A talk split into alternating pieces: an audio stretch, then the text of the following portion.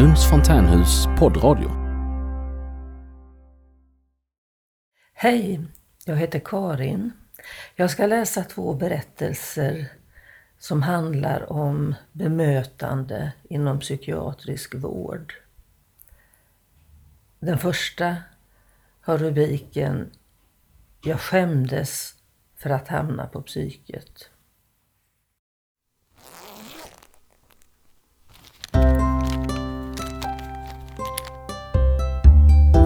Det här är Min berättelse. En del av Lunds fontänhus podd.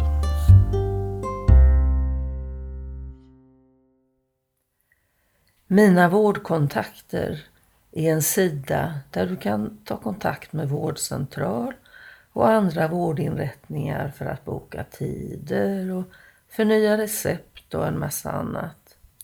Det är ju också ett begrepp som kan beskriva hur jag upplevt vården och vårdinrättningar som jag haft kontakt med.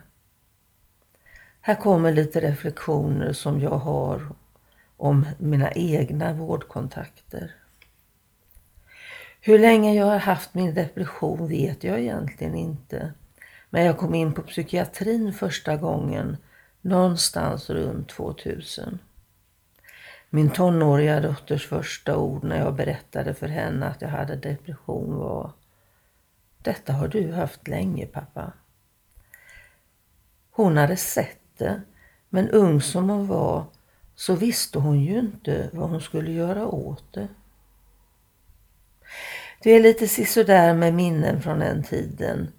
Men en sak jag kommer ihåg är att jag skämdes rätt mycket för att hamna på psyket. Jag tror att man gjorde det lite mer allmänt på den tiden.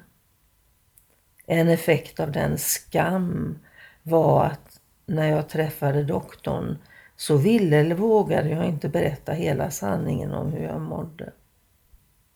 Jag visste inte själv hur jag skulle formulera mina känslor. Det var ju kaos i mitt huvud. Jag var inte heller riktigt ärlig med hur jag mådde varken mot läkaren eller mot mig själv. Det fick till följd att jag kritiserade vården ganska mycket. Och den är ju inte så bra alltid. Men det är inte alla gånger givet att det är psykiatrins fel att vården inte blir så bra. Under den tid jag haft min depression så har jag även börjat ansaka mig själv och upptäckt att om jag inte är ärlig mot mig själv om hur jag mår så kan jag inte heller vara ärlig gentemot psykiatrin om hur jag mår. Då ger jag ju inte dem chansen att ge mig den vård jag behöver. För att ge rätt vård måste man ju ge rätt information om sjukdomsbilden. Men det är inte lätt när det råder fullständigt kaos i huvudet. Det är en process som man går igenom under hela sjukdomstiden. Man måste mogna i depressionen på något sätt. Lär känna din depression, kanske man kan säga. Det dyker upp formuleringar om hur man mår som man inte har fått fram tidigare. Jag har haft 15 år på mig att fundera kring min depression.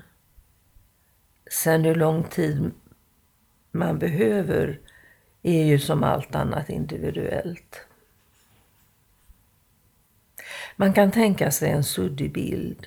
Först kan man inte se någonting alls, men sen så får man lite mer grepp om tankarna och sakta kan man ana en struktur i bilden. Slutligen träder hela bilden fram. Då kan man se att ärren finns kvar och att man fortfarande är rätt skör.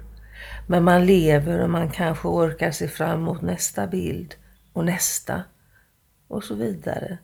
Tills man kan börja sortera bland bilderna och få struktur, inte bara på en bild utan på flera bilder. Till och med alla kanske. Men man ska veta att det är mycket jobb innan man kommer dit.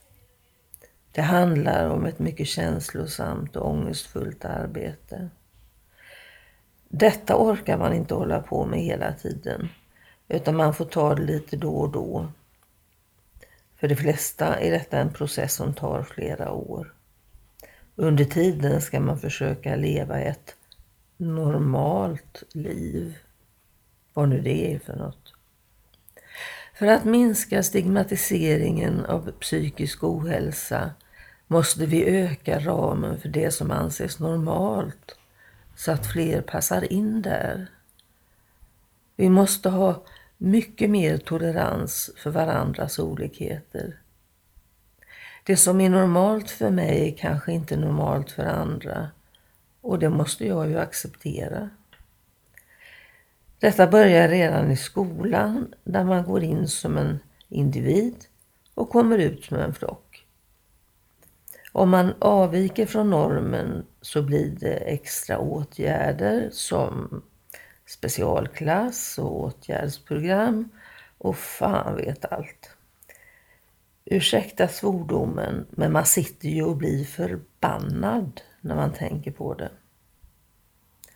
Inom vården får man inte glömma att vi inte bara är patienter, vi är också människor. Samtidigt får vi inte glömma att vårdpersonalen också är människor. Ömsesidig respekt är det som gäller. Vi är alla olika. Vi är alla unika. Vi är alla människor. Med eller utan psykisk ohälsa.